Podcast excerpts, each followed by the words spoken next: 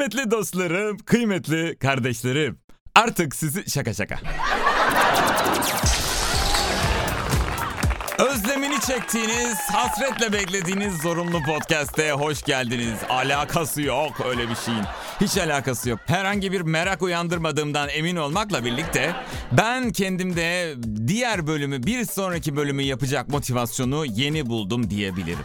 Gerçekten böyle birkaç zamandır hiçbir şey yapamaz hale gelmiş olmakla birlikte her şeyin bir vakti olduğuna, her şeyin bir saati olduğuna inanan, kişisel gelişime %100 güvenen, ee, olumlama yapan bir insan haline gelmeyi bekliyordum yeni bölümü kaydedebilmek için. Hala öyle bir insan mıyım? Tabii ki değilim. Çünkü her zaman söylediğim gibi kişisel gelişim yoktur. Verdiğim ara süresince tabii onlarca şey oldu. Hem Türkiye gündeminde hem benim kişisel şahsi gündemimde her şeyin başında aşılandım. Artık isteyen turist bana özgürce dokunabilir. Sadece turistler değil siz vatandaşlarımız, siz bu ülkenin vatandaşları da bana çok rahat e, dokunabilirsiniz.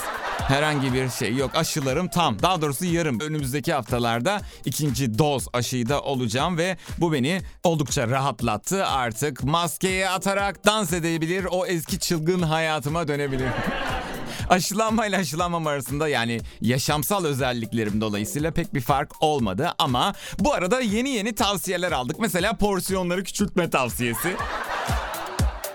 Direkt bunu duyduğumda şöyle bir şey dedim. Ya ben ne yiyorum ki zaten ya? Artık mecburen gittiğimiz yerlerde porsiyonları bile alman hesabı yapmaya başladık. Benim iki tane tanıdığım vardı. İlk önce bir porsiyon yemeği söylerler, yarı yarıya yerlerdi. Sonra ikinciyi söyleyip yarı yarıya yerlerde. Bu tabii psikolojik olarak insana kendisini daha iyi hissettiren bir şey olabilir. Öte yandan müzikli mekanlara yasak geldi 12'den sonra. Gece 12'den sonra müzik çalınmayacak filan. Bir de kusura bakmayın falan dendi. Tabii ki kusura bakılacak. O ayrı ama yani bu şekilde porsiyon küçültmeye gayret eden bir... E, e, durum var herhalde. Yani evet daha az kazanırsanız porsiyonlarınız da otomatik olarak küçülür. Bence çok iyi fikir. Ve tabii Netflix dizisi edasıyla izlediğimiz, takip ettiğimiz bir videolar dizisi geldi. Çok uzaklardan bir tripota, bir kameraya diye başlayan ve biten videolar. Bir süre onları izledik. Böyle enteresan enteresan günler yaşıyoruz. Birbirinden her bir gün diğerinden daha enteresan. Hatta habercilerin o videoları yorumlama videolarını da izledim ben. Mesela normal orijinal video bir saat adam bir buçuk saat yorumunu yapıyor. Bu beni çok ilgilendirmişti neden bilmiyorum. Bütün bunların yanında söylenebilecek en güzel şey herhalde şu mevsim itibariyle, şu zaman itibariyle yazın artık gelmiş olması.